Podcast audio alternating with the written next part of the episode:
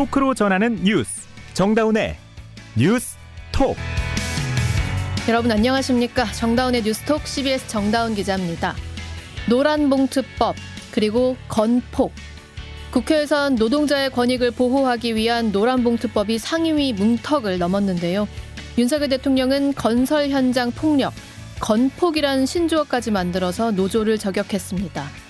이 고용 시장이 복잡해지면서 노동자들은 실질적인 노동권을 보장받기 어려워졌는데 그럼에도 점점 강해지는 이 반노동 정서. 이 온도차 어디 어디에서부터 오는 걸까요? 잠시 후 정의당 이은주 원내대표 연결해서 이야기 나눠보고요. 난방비 고지서에 심장이 벌렁거린다. 요즘 이런 분들 많으세요. 여기서 그치는 게 아니라 이 공공요금 인상이 결국 물가 상승으로 이어지고 있습니다. 정부는 일단 상반기 요금은 동결한다고 했지만 하반기는 장담할 수 없거든요. 이 대책이 있을지 취재 기자와 짚어보겠습니다. 오늘 방송 CBS 레인보우와 유튜브 CBS 뉴스 채널에서 화면으로도 보실 수 있고요. 2월 22일 수요일 정다운의 뉴스톡 시작합니다. 여성 한 명이 평생 낳을 것으로 예상되는 아이가 0.78명. 2021년까지 이 합계 출산율은 0.8명대였는데요. 작년 통계 결과 결국 0.7명대로 떨어졌습니다. 매월 태어나는 아기의 수는 2015년 이후로 85개월 연속 줄고 있다고 해요. 이 OECD에서 합계 출산율이 한 명도 되지 않는 국가, 우리나라가 유일합니다. 저출산 대책이 시급하다. 이런 말로 표현하기도 어려운 상황이죠. 이희진 기자가 보도합니다. 합계 출산율은 여성 한 명이 평생 낳을 것으로 예상되는 평균 출생아 수를 말합니다. 통계청에 따르면 지난해 우리나라 합계 출산율은 0.78명에 그쳤습니다. 직전 2021년 0.81명으로 간신히 지켰던 0.8명 선이 뚫리며 0.7명대로 추락한 겁니다.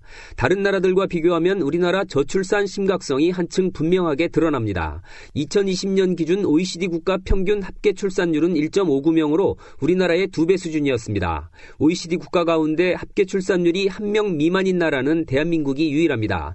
이러다 보니 우리나라 연간 출생아 수도 빠른 속도로 감소하고 있습니다. 지난해 출생아 수는 2021년보다 1만 1,500명 줄어든 24만 9천 명인데 연간 출생아 수가 25만 명 아래로 떨어지기는 지난해가 사상 처음입니다.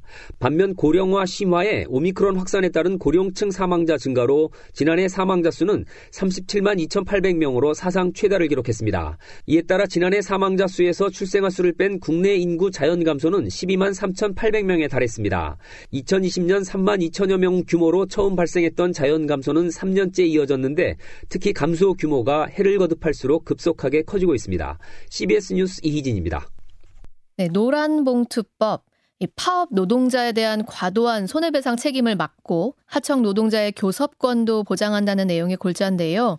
노동자와 사용자, 이 기업 측 의견이 첨예하게 부딪히는 이슈여서 국회에서도 계속 계류된 상태였습니다. 그러다 어제 이제 수적으로 앞선 야당이 사실상 단독으로 국민의힘 의원 대부분이 퇴장한 상태에서 법안을 통과시켰습니다. 이제 상임위 문턱을 넘은 거라 앞으로도 난관은 좀 남아 있는데요. 이 법안 발의한 정의당 이은주 원내대표 연결해서 얘기 들어보겠습니다. 대표님 안녕하세요. 네, 안녕하세요. 정의당 원내대표 이은주입니다. 네, 그 노란봉투법의 출발은 사실 과거 쌍용차 파업 노동자들에 대해 이 기업이 과도한 손해배상 책임을 물어서 파업을 사실상 봉쇄하거나 노동자 괴롭히는 일을 막자 이런 거였는데 요즘 기업들이 더 예민하게 보고 있는 건 사용자 개념의 확대인 것 같아요. 이 부분과 관련해서 법안에 어떤 내용이 담긴 건지 설명을 좀 부탁드릴게요. 네, 어, 그동안 사실 하청 비정규직 노동자들에게 있어서 가장 큰 문제가 진짜 사장을 찾는 일이었습니다. 네네. 어, 원청이 하청에다 주는 기성금으로 하청 노동자들 임금이 나가고 또 업무 지시도 원청이 하는데 음. 원청은 근로계약 사용자가 아니라는 이유로 교섭을 거부해 왔어요. 음. 때문에 뭐 하청 노동자들이 진짜 사장을 찾기 위한 재판만 음. 기본적으로 10년씩 해왔습니다. 음. 그 과정에서 쟁행위가 모두 불법으로 몰려서 처벌받고 거액의 손해배상 청구를 당했는데요. 음. 그 대표적 사례가 작년에 우리 대우조선 하청 노동자들의 파업 네. 아니지 않습니까? 네네. 예, 이번 법 개정으로 이제 사용자의 범위를 근로조건은 실질적이고 구체적으로 지배 결정할 수 있는 자로 바꾸게 됩니다. 음. 그러면 이제 드디어 하청 노동자들이 진짜 사장과 교섭을 할 수 있게 되는 겁니다. 음. 그 다음에 또 하나, 사실 지금은 그 정리해고나 또 임금 체불, 단협 불이행 이런 네. 부분들이 쟁의행위의 범위에 들어가지 않아서 어. 오히려 불법 쟁의행위들이 이제 더 많이 양산이 됐던 거죠. 음. 그래서 이런 부분들도 쟁의행위의 범위를 확대를 했습니다. 음. 그러니까 이게 고용 구조가 상당히 복잡하게 바뀌면서 이 노동 삼권 보장이 약해진 부분을 메우는 그런 측면이 있다 이런 말씀이셨는데요.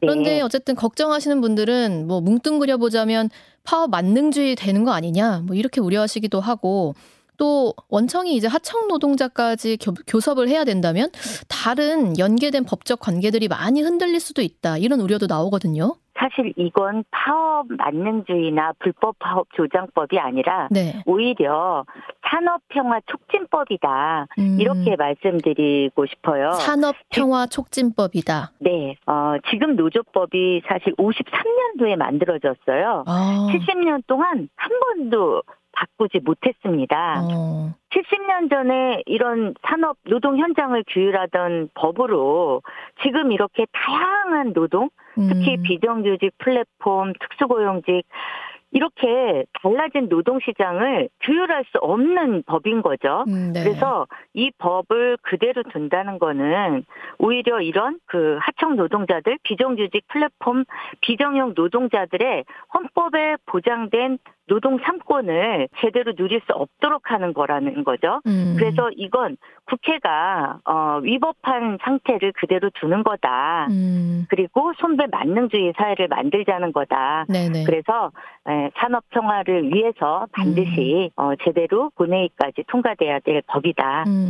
음. 법을 이렇게 바꾸기보다는 뭐 산별 노조가 협상할 수 있는 그런 체계를 먼저 구축하는 게 낫지 않나 이런 의견도 있던데 이, 이 부분에 대해서는 어떻게 생각하세요? 그런 부분들은 음. 노동조합도 실제 네. 산별 노조 건설, 산별 교섭 추진 이런 부분들을 노동조합이 어 적극적으로 사실 수행해 오고 있습니다. 네. 하지만 어 그런 부분들이 뭐 초기업 단위 교섭이나 이런 것들이 법제화돼 있지 못한 것도 맞고요. 음. 하지만 그건 조직 노동의 문제고 네네. 우리가 가장 지금 힘들어하고 또 지금까지 드러났던 건 불안정 노동자들이 음. 헌법에 보장된 노동상권을 제대로 행사하지 못하는 문제였거든요. 네. 그게 바로 자신의 실질적인 지배력을 갖고 있고 영향력을 갖고 있는 음. 진짜 사장과 교섭하고 싶어도 진짜 사장이 나타나지 않는 것, 교섭장에. 음. 이 문제를 해소하는 겁니다. 음, 그러니까 최소한의 권리 보장이 지금 절실한 상황이다.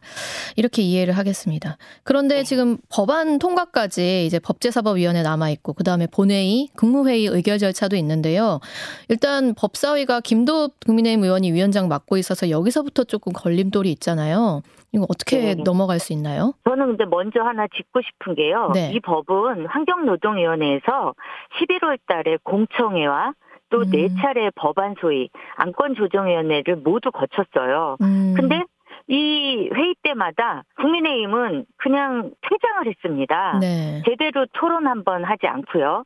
그래서 날치기 운운할 자격은 없다고 보고요. 아. 그래서 모든 절차를 다 거쳤기 때문에 네네. 법사위는 한노위 심사 결과를 존중해서 음. 조속히 의결해야 한다고 봅니다. 그 이후에 그리고 고, 네네 대통령 네. 거부권 행사가 이루어진다면 어떻게 됩니까? 어 제가 작년 시정연설 때 네. 윤석열 대통령한테 직접 물어봤어요. 네. 어, 대통령은 아니 국회에서 아직 법안 심사 논의도 시작하지 않은 법에 대해서 왜 대통령 거부권 운운하는 말이 나오냐 음. 그런 말씀 하셨냐 했더니 그런 말 한 적 없다. 이렇게 어. 대답하셨고요. 네네. 국회에서 심사하면 존중하겠다라는 음. 말씀도 하셨습니다. 음. 그래서 저는 대통령께서 국회 심사를 존중하실 거라고 기대하고 있습니다. 음, 거부권 행사에는 사실 부담감을 느낄 수밖에 없는 상황인 것 같다. 네. 자, 근데 윤석열 대통령이 뭐 노조 회계를 계속 문제 삼고 있고 뭐 어제는 건폭 건설 현장의 폭력 행위를 언급하면서 신조어까지 직접 제시를 했거든요.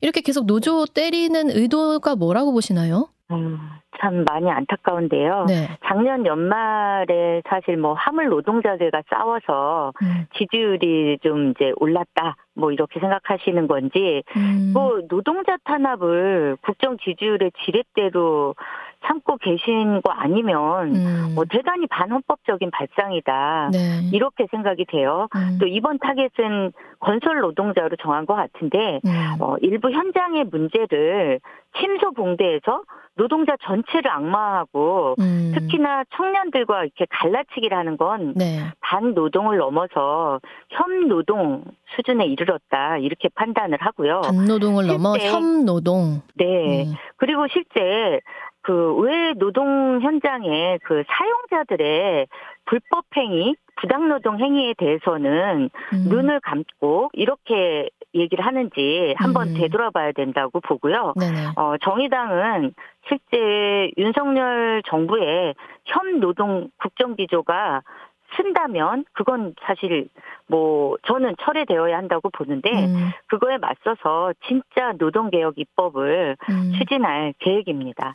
자 그런데 마지막으로 이렇게 반노동 그 더 나아가서는 협노동 정서를 자꾸 이용한다는 건 어쨌든 국민적인 공감대가 그 부분에 있어서 조금은 있기 때문이 아닌가 이런 말도 되잖아요. 여기에 대해서는 이 대표님 생각 어떠세요? 어, 사실 지난 화물 노동자 파업 당시 네. 윤석열 대통령의 지지율이 소폭 오른 것은 사실이지만 네.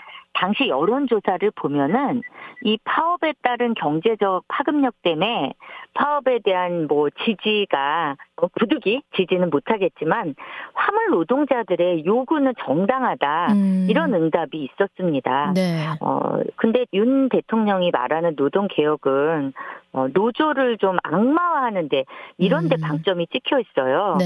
심지어 국토부와 공정위까지 동원해서 화물 노동자들을 찍어 누르고 또 검경 합동으로 건폭 수사단을 출범시키겠다는 게 모두 그런 맥락인데 음. 과거에 노태우 대통령이 범죄와의 전쟁, 네. 예, 이런 것으로 국정 실패를 가렸던 게 아. 지금 떠오릅니다. 네. 어, 노조와의 전쟁으로 음. 국정 책임을 피하려는 것은 아닌지 음. 대단히 이제 우려스럽고요. 음. 이건 국민들의 동의를 받기 어렵다고 봅니다. 음. 오히려 민심의 저항이 일어날 거라는 말씀을 꼭 드리고 싶습니다. 네, 여기까지 듣겠습니다. 정의당 이은주 원내대표였습니다. 고맙습니다. 네, 고맙습니다. 여러분은 지금 뉴스다운 뉴스 정다운의 뉴스톡을 듣고 계십니다. 난방비 폭탄. 이 난방비에서만 그치는 게 아니라요. 결국 전반적인 생활 물가를 끌어올릴 것으로 보입니다. 이 정부의 전기, 가스요금 인상에 맞춰서 대다수 자영업자들이 제품과 서비스 가격을 올리겠다고 나섰기 때문이죠. 근데 정부가 물가를 잡으려고 금리를 올려서 서민 시름이 깊은데 이 난방비 인상으로 또 물가가 오르고 결국 엇박자 아니냐 이런 비판도 나옵니다. 중소벤처기업부 담당하는 이기범 기자 나와 있습니다. 함께 짚어보죠. 안녕하세요. 네. 네.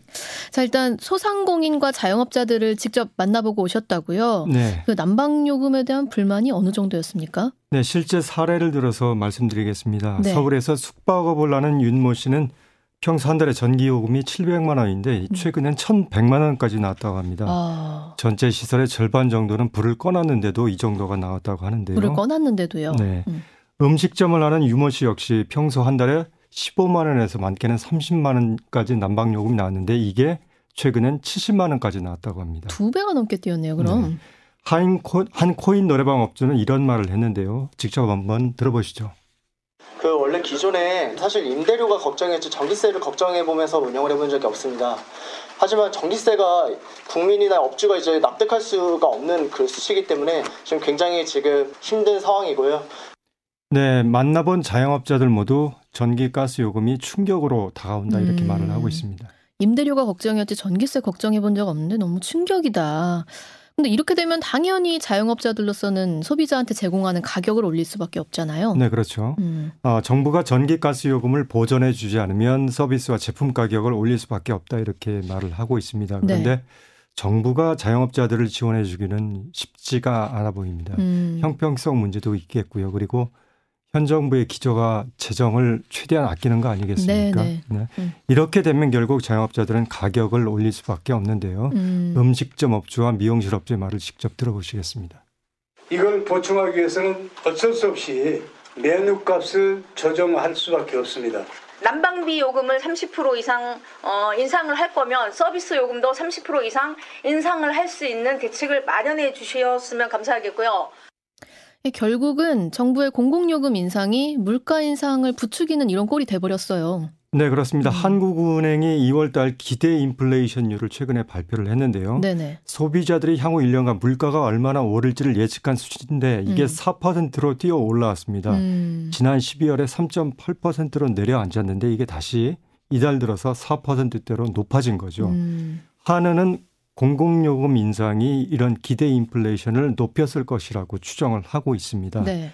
아, 국민들이 올해 들어서 전기 가스 요금 고지서를 받아 들고서 아, 앞으로 물가가 장난이 아니겠구나. 흔히 하는 말로 아. 장난이 아니겠구나. 이런 아. 거를 느끼고 있는 거죠. 네. 소비자들이 실제로 체감한 지난 1년간의 물가 상승률도 이달 들어 5.2%로 음. 0.2%포인트가 뛰었습니다. 이거 역시 공공요금 인상의 음. 영향이라고 이렇게 봐집니다. 그러니까 지난 연말에 미국 금리 인상의 어떤 폭이 조금 둔화되면서 사실 아 이제 물가가 조금 잡히나 보다라고 이제 기대를 해서 약간 네, 낮아졌던 그렇죠. 측면이 네. 있는데 이 난방비 보고 다시 이렇게 높아졌다 이렇게 볼 수 있을 것 같아요. 네. 그런데 정부가 지난해 내내 이제 물가 잡는다면서 기준금리 대폭 올렸잖아요. 네. 그러고서 공공요금이 또 올라간 거는 약간 물가 안정책이랑은 엇박자 아니에요? 네, 그렇게 보일 수가 있는데요.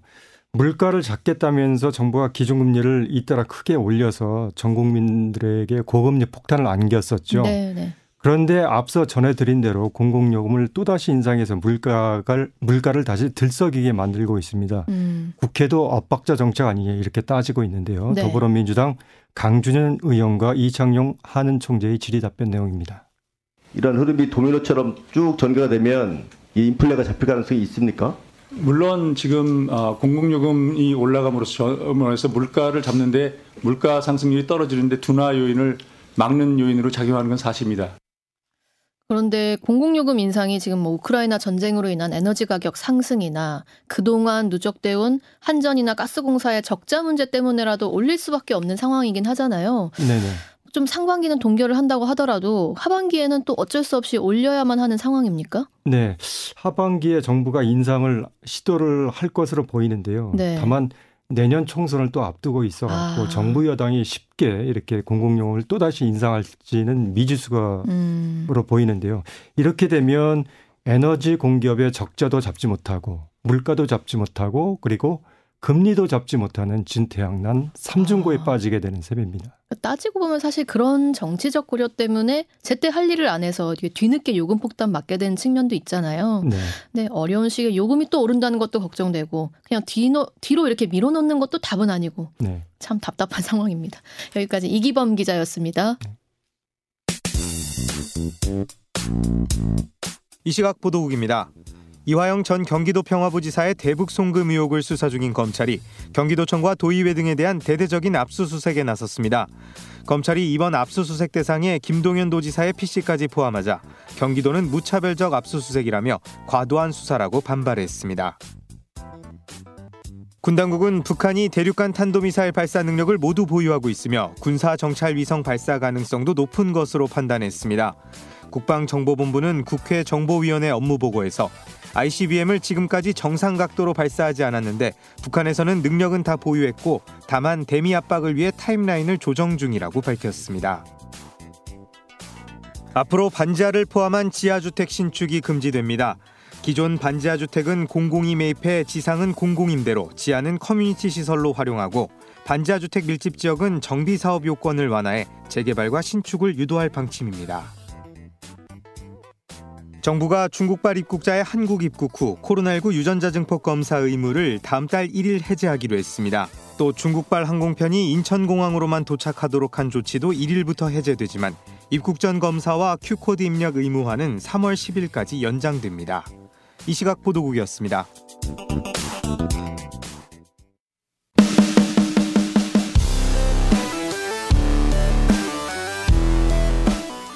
온라인 핫 이슈를 짚어봅니다. attention 뉴스.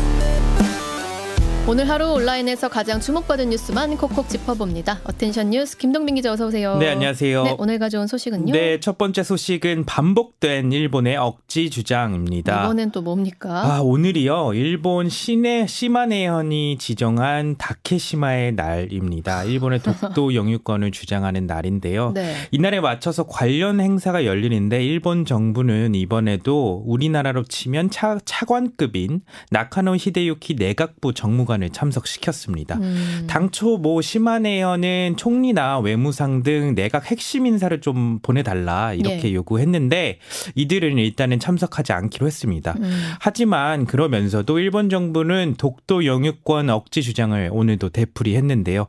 정부 대변인인 마스오 히로카즈 관방장관은 오늘 오전 정례 기자회견에서 독도에 대해 역사적 사실에 비춰도 국제법상으로도 명백한 일본 고유의 영토다 이렇게 주장을 했습니다. 아, 참.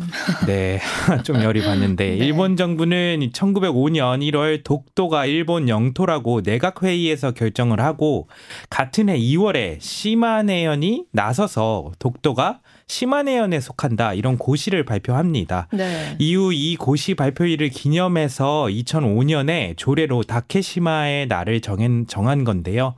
2006년부터 매해 다케시마의 날 행사를 열고 있고 음. 일본 정부는 올해까지 11년 연속 다케시마의 날의 행사에 이제 정무관을 파견하고 있습니다.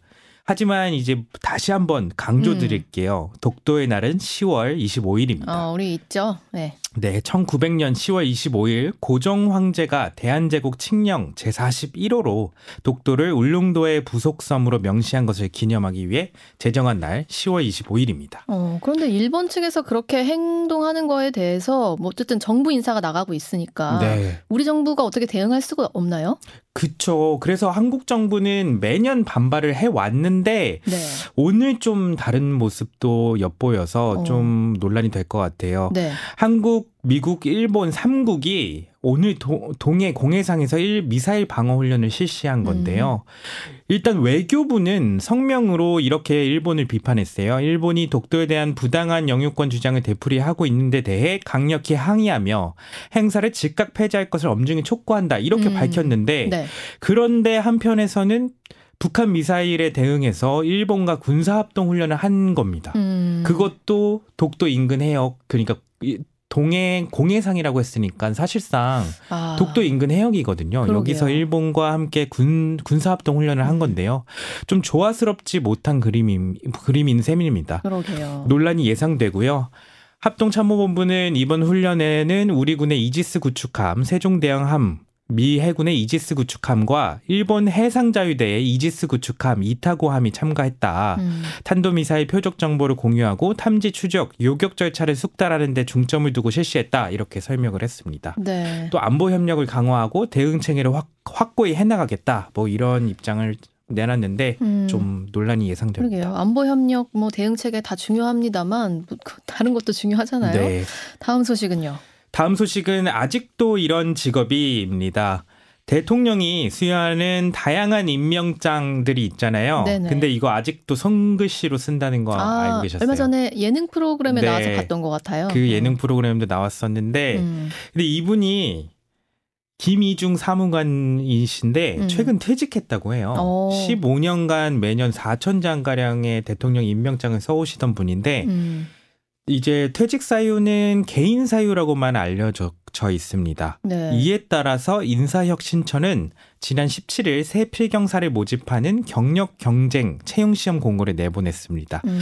정부는 5급 이상 국가직 공무원에게 대통령 명예 임명장을 수여하는데 말씀드린 것처럼 국세가 찍히고 긁기도 사람이 직접 씁니다. 음. 공무원의 자긍심과 뭐 사기 진작을 위해서라고 합니다. 음. 그래서 필경사는 임명장에 들어갈 글을 쓰는 전용 이제 공무원인 셈인데요. 어, 이새 자리에 굉장히 관심들 많으실 것 같은데요. 그럴 것 같아요. 근데 음. 요건도 궁금하지 않으십니까? 네네. 요건은 서해 관련 직무 분야에서 8년 이상 연구 또는 근무, 음. 서해 관련 분야 박사 학위, 서해 관련 석사 취득 후 2년 이상 관련 분야 근무 또는 연구 경력 등이 필요하다고 합니다. 오. 정말 쉽지 않은 그러게요. 경력이 필요하고요. 주요 업무는 뭐 임명장 작성, 그리고 대통령 직인, 국세 날인, 임명장 작성 기록 대장 관리 시스템 운영 관리 등입니다. 네, 여기까지 듣죠. 김동빈 기자였습니다. 네, 감사합니다. 이어서 날씨 전해드립니다. 김수진 기상 리포터. 네, 오늘 낮부터 추위가 풀리면서 공기가 한결 부드러워졌는데요. 이제 당분간 큰 추위는 없겠고 내일은 오늘보다 더 온화한 날씨가 이어지겠습니다. 내일 아침 기온 서울 영하 2도, 대전 영하 3도, 광주 대구 0도로 오늘보다 2도에서 5도 가량 더 높겠고요. 내일 한낮 기온도 서울 8도, 춘천 청주 9도, 광주 11도, 부산 13도의 분포로 오늘보다 평년보다 좀 더 포근하겠습니다. 다만 이렇게 추위가 누그러지니까 다시 반갑지 않은 미세먼지가 심수를 부리 겠는데요. 오늘 밤부터 내일 사이 주로 서쪽 지역인 수도권과 충청 전북권을 중심으로 다시 공기질이 좋지 않겠습니다. 그리고 갈수록 대기는 점점 더 건조해지고 있는데요. 현재 서울, 서울 과 경기 일부, 강원 영동과 대구 경북 일부 지역에 건조주의보가 좀 더 확대 발효된 상태여서 불씨 관리 철저하게 해주셔야겠습니다. 그 밖에는 오늘 늦은 밤부터 내일 새벽 사이 전북 남부와 전남, 경남, 제주를 중심으로 적은 양의 비나 눈이 내리는 곳 있겠습니다. 날씨였습니다. 작년 우리나라 자연 인구 감소가 12만 3,800명 역대 최대 기록했다는 뉴스 전해드렸는데요. 이 총 인구를 나이 순으로 줄 세웠을 때 중간, 중위 연령이 지금은 45세 정도인데 2070년이 되면 62세가 된다고 해요. 과거 서른 즈음에라는 노래가 이제는 마흔을 넘어야 부를 자격이 있다고 하는데 곧 쉬운 즈음에, 예순 즈음에가 되는 거죠. 심각합니다. 이 인구 문제 해법을 다룬 기획 기사들은 저희 노컷 뉴스 홈페이지에서 찾아보실 수 있습니다. 오늘 정다운의 뉴스톡이 준비한 소식 여기까지입니다. 고맙습니다.